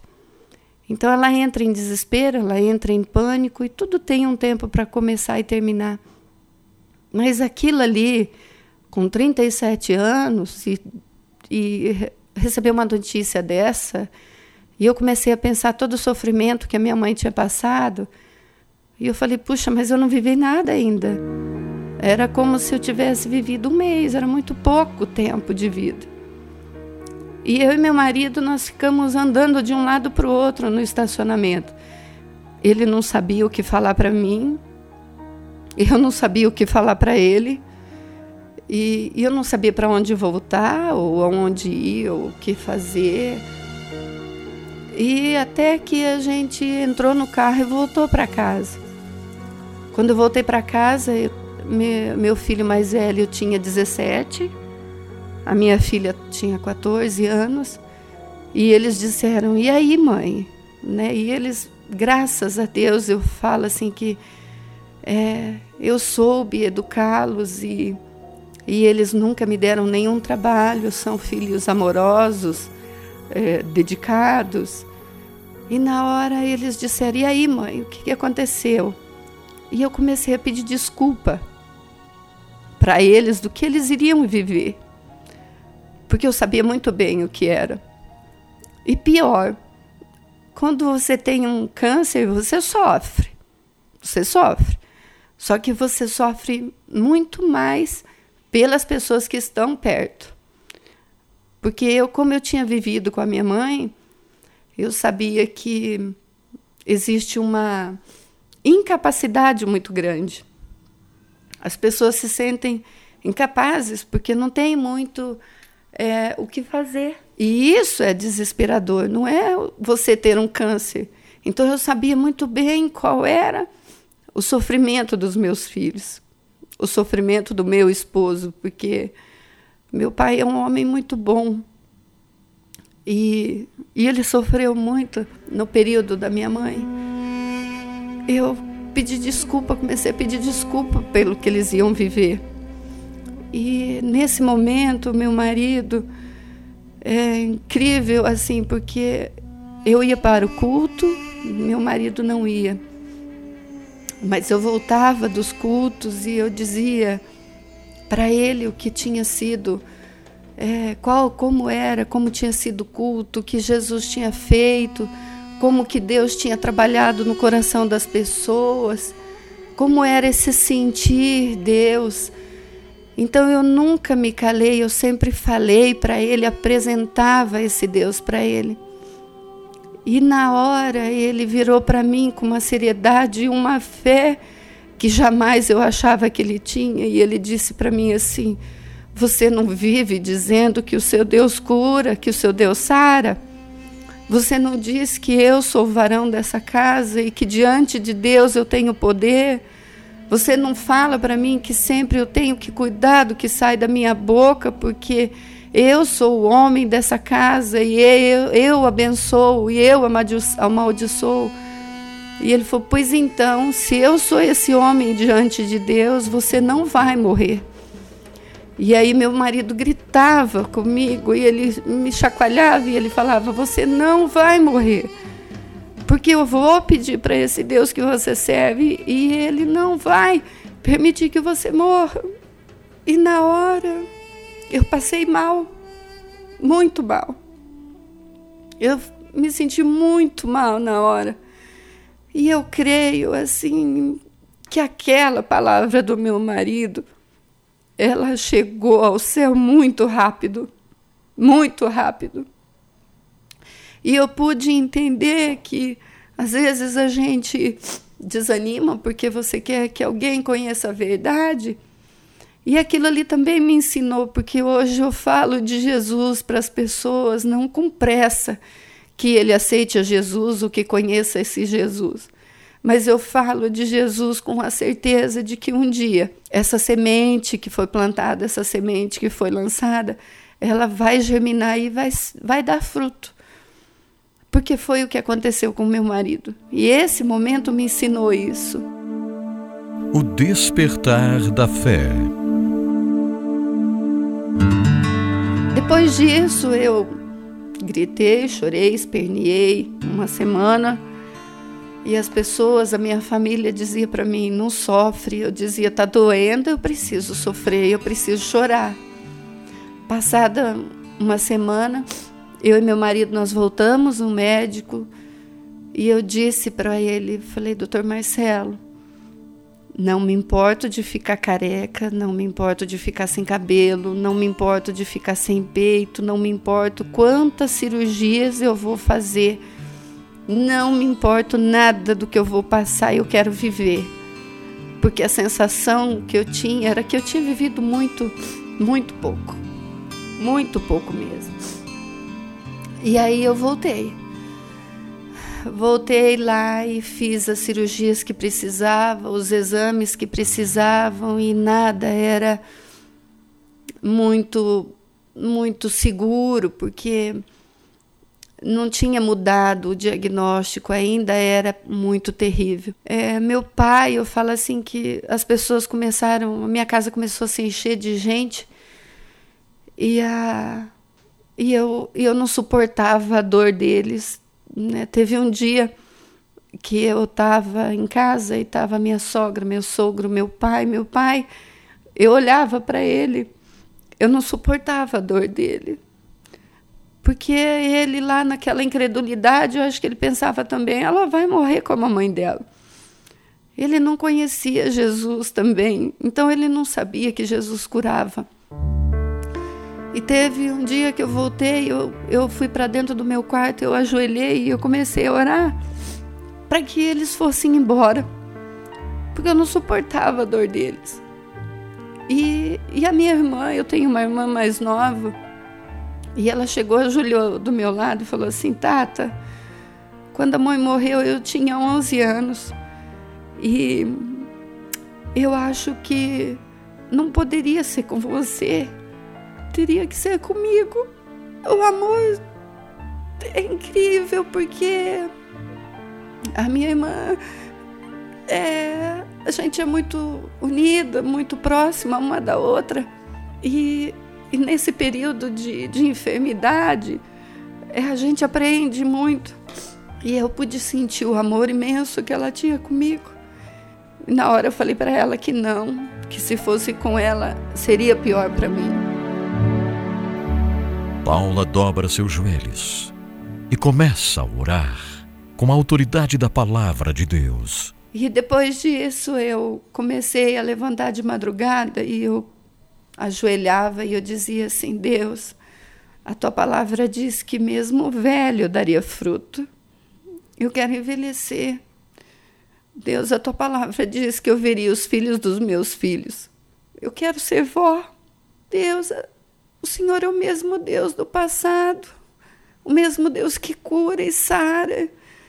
E a tua palavra diz que pela fé somos sarados, somos curados. E eu tenho fé e eu acredito que o Senhor pode curar e pode fazer um milagre na minha vida. E eu acordava todos os dias de madrugada.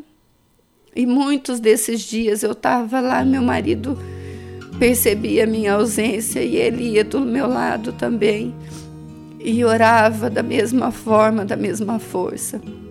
Eu fiquei um ano no HC, um ano no HC. Eu fiz 11 quimioterapias, 32 rádio.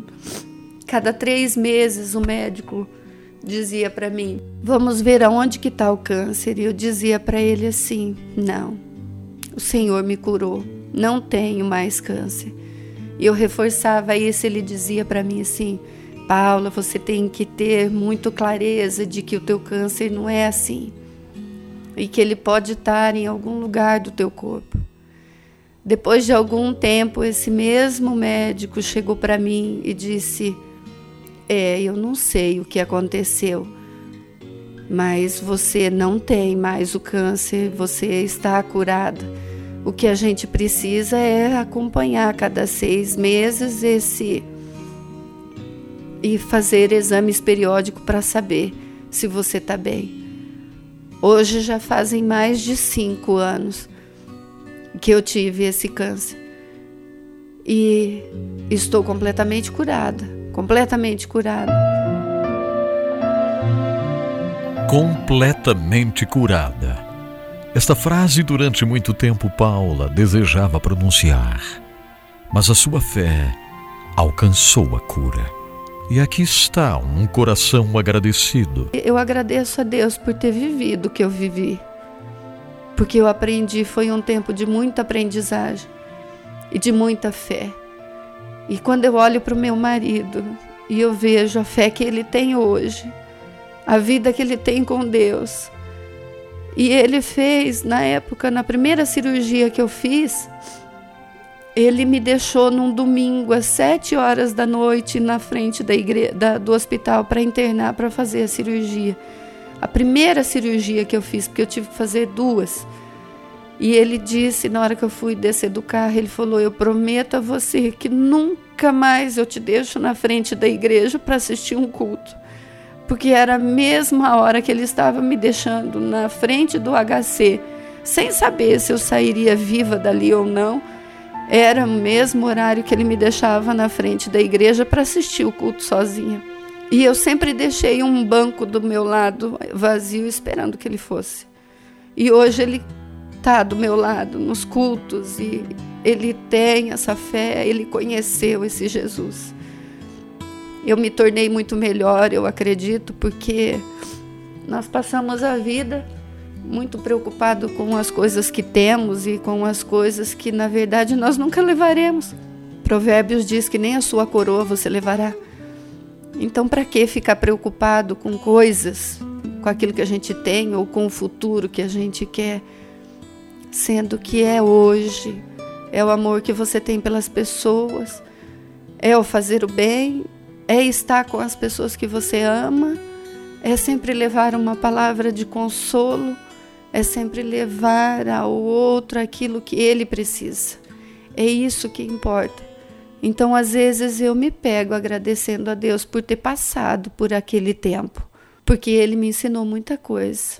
E eu louvo a Deus e agradeço a Deus todos os dias pela cura que eu tive e pela chance de refazer e de viver uma vida muito melhor do que a que eu vivia antes no passado. Fé e a certeza que Paula tinha de que seria curada é simplesmente contagiante. É, eu tinha fé incrível e a certeza de que eu iria sobreviver a tudo aquilo ali. E era interessante porque eu chegava no HC e eu ia orar com as pessoas e, e muitas vezes elas não sabiam que eu estava com câncer. E elas diziam assim: você está acompanhando quem aqui logo no início? Porque depois os cabelos começaram a cair a cor da pele da gente muda, né? Mas eu sempre eu estava bem. Não vou falar que não sentia cansada. Às vezes eu iria dormir à tarde, eu, à noite eu estava bem cansada pelo que eu tinha que enfrentar, porque não é fácil. É, ficar no HC não é fácil, fazer quimioterapia é muito triste, é muito doloroso. O HC é o Hospital do Câncer, né? É o Hospital do Câncer é muito o, o, o, tratamento é muito agressivo, mas eu tinha a certeza de que aquilo era só um período que eu iria passar, porque eu tinha fé que eu iria sobreviver tudo aquilo ali e eu sabia que Deus iria me dar uma chance. Então, é, Deus deixou o médico Então eu percebia o agir de Deus, era datas de cirurgia que não tinham e que de repente aparecia data para eu fazer. Eram intervenções muito dolorosas que às vezes na hora que eu ia fazer essas intervenções eh, se mudava o procedimento, fazia menos dolorosa. Eram exames que só tinha daqui, dali dois meses a, a é, que iria poder fazer, mas que fazia antes. Então eu, eu via e percebia o mover de Deus todos os dias. Não era só no meu físico, mas era em tudo aquilo que eu ia fazer. O próprio médico, na segunda cirurgia que eu fiz, ele falou para mim que ele não poderia fazer naquele período e ele ligou para mim e disse: Olha, eu desmarquei as consultas que eu tinha e eu vou fazer a sua cirurgia amanhã. Então eu percebia em tudo que era mover de Deus, até nas pessoas que eu encontrava, e até hoje eu tenho é, as pessoas ainda, porque eu falo assim que existem amizades que você faz na alegria, mas eu tenho amizades que são consolidadas na dor, que foram consolidadas na dor. E pessoas que, pela fé que eu tinha e que via fé que eu tinha, elas também puderam acreditar que Deus podia curá-las e curou, né? E que hoje vivem muito bem também. Glórias a Deus, hein, gente? Eu tenho certeza. Como falei para vocês que é, o fato de vir para o meu coração aqui o desejo de colocar isso no ar hoje, esse testemunho mais uma vez, é porque o Senhor está fazendo algo, o Senhor está falando com alguém. Alguém vai ouvir isso aqui através das rádios, mais uma vez, através é, do H11 Play, porque fica ali armazenado, alguém vai ouvir na hora certa vai servir para aumentar a fé. É isso mesmo, sabe? Eu creio, eu creio no poder do Senhor, o poder que cura, o poder do nosso Pai maravilhoso que está agindo, né? E quando nós confiamos no Senhor, coisas grandes acontecem. Obrigado, meu Deus, por esse momento. Eu sei que tu estás tocando vidas para curá-las, para fortalecer a fé. Olha, Senhor, para queridas que estão sofrendo hoje com essa enfermidade, mas tu podes, com tua mão, Senhor, fazer uma grande obra. Outras enfermidades, Pai, que hoje estão fazendo pessoas sofrerem e estarem inseguras, mas tu és poderoso para curar. Estou me unindo a elas e orando com fé, porque quando temos fé, Senhor, coisas incríveis acontecem. Eu sei que estás agindo mais uma vez através do nosso programa. Muito obrigado, Senhor, por teu agir. Estás curando agora. Vidas dentro de casa, no hospital. Senhor, vidas que estão sendo alvos nesse momento, alvo de oração, de parentes, de amigos. Tu estás fortalecendo a fé. Vá com tua mão e cura nesta hora e que possamos receber testemunhos vibrantes de cura, de transformação, de coisa nova acontecendo, Senhor. Nada é por acaso. Estás agindo nesse dia. Receba minha gratidão, Pai. Em nome de Jesus nós oramos oramos. Obrigado por teu agir, Senhor, obrigado. E vamos estudar um pouco mais da palavra agora. A palavra do nosso Deus. Depois vamos entrar no lugar santíssimo. Vamos orar um pouco mais. Vivemos em um mundo onde a onda de terror e desastres tentam roubar a nossa paz, onde o mal sempre está tentando prevalecer. Mas vemos pela palavra de Deus desde o Antigo Testamento que o cuidado de Deus para com aqueles que o temem e o buscam é muito real e permanente. Fique atento a mais um programa Encontro com a Palavra. Aqui apresentamos a palavra de Deus como resposta a todas as mais difíceis questões da vida. Agora com você, Pastor Edson Bruno.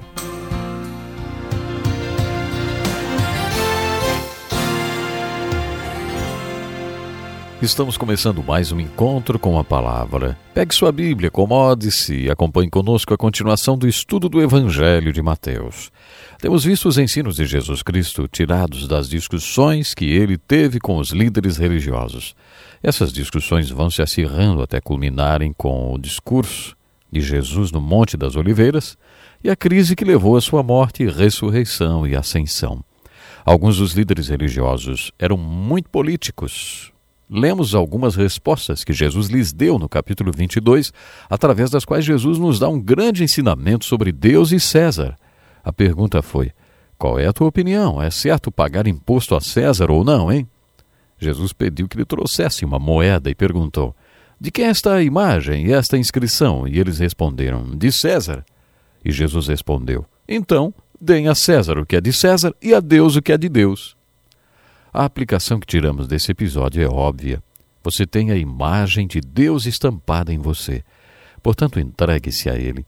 Deus não vai pedir o que é de César, mas às vezes César vai pedir aquilo que é de Deus. César pode pedir você, ele pode pedir sua lealdade. Nesse momento, assim como Dietrich Bonhoeffer, você pode declarar desobediência civil e resistir a César. Esta parece ser a essência da resposta de Jesus aos líderes religiosos. Dentro desse assunto, encontramos outra passagem que Jesus pagou imposto a César. Está em Mateus capítulo 17. Acho que Jesus foi um pouco irônico nessa questão. Ouça o que aconteceu e me diga se você concorda comigo. Os líderes religiosos aproximaram-se de Pedro e lhe perguntaram: O mestre de vocês não paga o imposto do templo? Pedro, que não era político nem teólogo naquele momento de pressão, respondeu: Sim, paga. Logo depois disso, Jesus lhe perguntou: O que você acha, Simão? De quem os reis da terra cobram tributos e impostos? De seus próprios filhos ou dos outros? Pedro respondeu: Dos outros. Então Jesus explicou que eles estavam se referindo ao imposto do templo, e aquele templo era do pai dele. Portanto, Jesus não tinha que pagar impostos.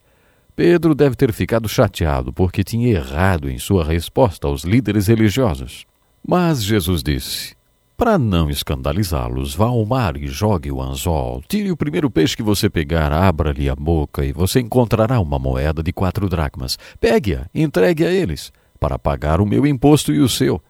Jesus deixou claro que ele não tinha que pagar imposto no templo, mas nos deixou um exemplo. Acho que a maneira como ele abordou o assunto com Pedro e resolveu a situação foi irônica. No capítulo 22 de Mateus, versículos 23 a 33, Jesus responde a alguns filósofos. Esses líderes religiosos pertenciam a vários segmentos. Os fariseus eram ortodoxos legalistas e os saduceus eram o que chamaríamos hoje de liberais. Eles não acreditavam em milagres e nem no sobrenatural e, portanto, não acreditavam na ressurreição. Eles procuraram Jesus e citaram uma lei que estudamos no livro de Ruth. Essa lei de Deuteronômio, capítulo 25, dizia que se a mulher se casasse com um homem e ele morresse e não deixasse filhos, ela poderia procurar um dos irmãos do marido e pedir que um deles se tornasse o seu redentor ou remidor. Os saduceus disseram que numa família isso havia acontecido sete vezes sem que nenhum dos maridos houvesse dado filhos à mulher. Finalmente a mulher morreu. Na ressurreição, quem será o seu marido? Jesus então respondeu: Vocês estão enganados porque não conhecem as Escrituras nem o poder de Deus. Na ressurreição, as pessoas não se casam, nem são dadas em casamento, mas são como os anjos nos céus. Jesus foi além da simples resposta. Ele foi até a raiz da questão. Aqueles homens não acreditavam no sobrenatural e Jesus foi direto ao sobrenatural, dizendo: E quanto à ressurreição dos mortos, vocês não leram o que Deus lhes disse? Eu sou o Deus de Abraão, o Deus de Isaac, o Deus de Jacó. Ele não é Deus de mortos, mas dos vivos. Claro, isso quer dizer que Abraão, Isaac e Jacó tinham de estar vivos, ou então Deus diria: Eu fui o Deus de Abraão. Mas Deus disse: Eu sou o Deus de Abraão. Dessa maneira, Jesus enfocou o ensino bíblico sobre a ressurreição. A questão nesse diálogo entre Jesus e os saduceus é: você acredita no sobrenatural ou não? No capítulo 22, Jesus também responde aos teólogos. Um dos fariseus, um especialista no Velho Testamento, aproxima-se de Jesus e pergunta: Mestre, qual é o maior mandamento da lei? Jesus deu uma grande lição, respondendo: Ame o Senhor, o seu Deus, de todo o seu coração, de toda a sua alma e de todo o seu entendimento. O segundo é semelhante a este: ame o seu próximo como a si mesmo. Vocês se lembram quando chegamos no fim do Sermão da Montanha que falamos sobre olhar para dentro, para o alto e ao redor, para sermos parte da solução e da resposta de Jesus? Nesses dois mandamentos, Jesus complementa este ensino. Olhe para o alto, ame a Deus. Olhe ao redor, ame seu vizinho. Olhe para dentro, ame a você mesmo. Quando Jesus falou sobre amar a si mesmo, ele quis falar sobre autoaceitação, autorrespeito e autoestima. A opinião que você tem sobre si mesmo deve coincidir com a que Deus tem. Jesus nos ensinou a amarmos Deus integralmente, a nos amarmos corretamente e a amarmos o próximo incondicionalmente. No capítulo 23 do Evangelho de Mateus, temos uma passagem sobre o que podemos chamar de a filosofia cristã de liderança. Vocês se lembram quando a senhora Zebedeu, mãe de Tiago e João, pediu pelos seus filhos no céu? Jesus disse: Quem quiser ser o primeiro entre vocês deverá ser servo. Agora o assunto é o mesmo, só que Jesus foi mais específico. A discussão entre Jesus e os fariseus atinge seu apogeu quando ele os confronta a respeito da filosofia de liderança que tinham. Os líderes religiosos do tempo de Jesus eram uma antítese de tudo que Jesus ensinava a respeito de liderança. Aqueles líderes adoravam ser chamados de mestre, rabi, pai. E Jesus ensinou aos seus discípulos: vocês não devem ser chamados rabis. Um só é o mestre de vocês e todos vocês são irmãos. A ninguém na terra chamem pai, porque você só tem um pai, aquele que está nos céus. Tampouco vocês devem ser chamados chefes, porquanto vocês têm um só chefe, o Cristo. Jesus estava dando a base para a filosofia de liderança da sua igreja. Há alguns anos, os líderes da nossa igreja convidaram um homem que tinha sido administrador da Marinha para ser o administrador da igreja. Depois de dois anos, entrei no escritório dele e encontrei-o muito desanimado e dizendo: Prefiro mil vezes administrar um submarino inteiro do que uma igreja. Mas o que há de tão difícil na administração de uma igreja? A liderança de uma igreja não deve ser comparada à liderança usada pelo mundo para dirigir empresas, nem tampouco a qualquer divisão do exército. Como deve ser administrada uma igreja? Qual deve ser a estrutura de liderança da igreja? Não podemos comparar nada no mundo com a igreja. Concluímos isso quando entendemos o capítulo 23 de Mateus. Jesus estava repreendendo os líderes religiosos e a estrutura de liderança que eles adotaram. Percebemos que a discussão entre eles estava esquentando e ficando mais acirrada ainda. Fica evidente a crítica severa de Jesus aos líderes religiosos. Ai de vocês, mestres da lei, fariseus hipócritas! Percorrem terra e mar para fazer um convertido e, quando conseguem, vocês o tornam duas vezes mais filho do inferno do que vocês. Ai de vocês! Vocês limpam o exterior do copo e do prato, mas por dentro eles estão cheios de ganância e cobiça. Fariseu cego, limpe primeiro o interior do copo e do prato para que o exterior também fique limpo. Ai de vocês! Vocês são como sepulcros caiados, bonitos por fora, mas por dentro estão cheios de ossos e de todo tipo de imundice. Assim são vocês. Por fora parecem justos ao povo, mas por dentro estão cheios de hipocrisia e maldade. Depois de ter dito tudo isso, não sobrou nada além de um julgamento ilegal e uma cruz. Os líderes religiosos não poderiam coexistir com Jesus depois do que ele disse. Mas essa repreensão tão severa termina com uma linda passagem que mostra a compaixão de Jesus. Jerusalém, Jerusalém, você que mata os profetas e apedreja os que lhes são enviados. Quantas vezes eu quis reunir os seus filhos, como a galinha reúne seus pintinhos debaixo das suas asas, mas vocês não quiseram. Eis que a casa de vocês ficará deserta, pois eu lhes digo que vocês não me verão mais, até que digam: Bendito é o que vem em nome do Senhor. Essas palavras, ao mesmo tempo que mostram toda a compaixão de Jesus, são também um impressionante alerta a respeito do julgamento vindouro. Os capítulos 24 e 25 de Mateus são chamados de o Sermão do Monte das Oliveiras. Jesus e seus apóstolos estão no templo e, quando os apóstolos comentam sobre a magnificência daquela construção, Jesus diz: Eu lhes garanto que não ficará aqui pedra sobre pedra, serão todas derrubadas. Aí os apóstolos perguntaram: Quando acontecerão essas coisas? E qual será o sinal da tua vinda e do fim dos tempos? Em resposta a isso, Jesus faz o sermão do Monte das Oliveiras e responde às perguntas sobre o fim do mundo, sua volta e a destruição de Jerusalém.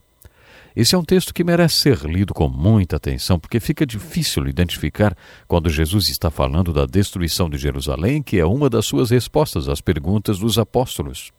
Não ficará pedra sobre pedra, que aconteceu em 70 depois de Cristo. Os apóstolos também perguntaram sobre a vinda de Jesus, quais seriam os sinais e sobre o fim do mundo. Jesus então relata os sinais da sua vinda. Esse é um assunto muito empolgante de ser estudado. Se você gosta de estudar as profecias bíblicas, fique atento aos noticiários ou leia os jornais para constatar os sinais da vinda de Jesus. Quando você ler sobre guerras e rumores de guerra, isso inclui guerras, guerras quentes e frias, nação levantando-se contra nação, reino contra reino, fome, terremoto, apostasia ou desvio da fé, esfriamento do amor, pregação do Evangelho em todas as partes do mundo e grande tribulação. Todos esses acontecimentos são sinais da segunda vinda de Jesus. Depois que Jesus deu os sinais de sua vinda, no capítulo 24, no capítulo 25, ele conta três parábolas. Nessas três parábolas, Jesus conta, antes de tudo, que sua segunda vinda será um julgamento. Nas Escrituras, o óleo representa o Espírito Santo. Jesus ensina a parábola das dez virgens. Nesta parábola, as virgens sábias tinham óleo nas suas candeias e as insensatas não. As virgens que tinham óleo representam o povo que recebeu o Espírito Santo. O retorno do Senhor é representado nessa parábola pela vinda do noivo. As virgens que não tinham óleo dizem para as que tinham: Dê-nos um pouco do seu óleo, pois as nossas candeias estão se apagando. Mas a resposta que obtiveram foi: Não, pois pode ser que não haja o suficiente para nós e para vocês. Vão comprar óleo para vocês. Então elas saem desesperadas à procura de óleo e quando retornam, a porta já está fechada e elas não puderam mais entrar. De acordo com essa parábola, está chegando o dia em que será tarde demais para pedir, buscar e bater. Então hoje é tempo. Pense nisso até o próximo programa.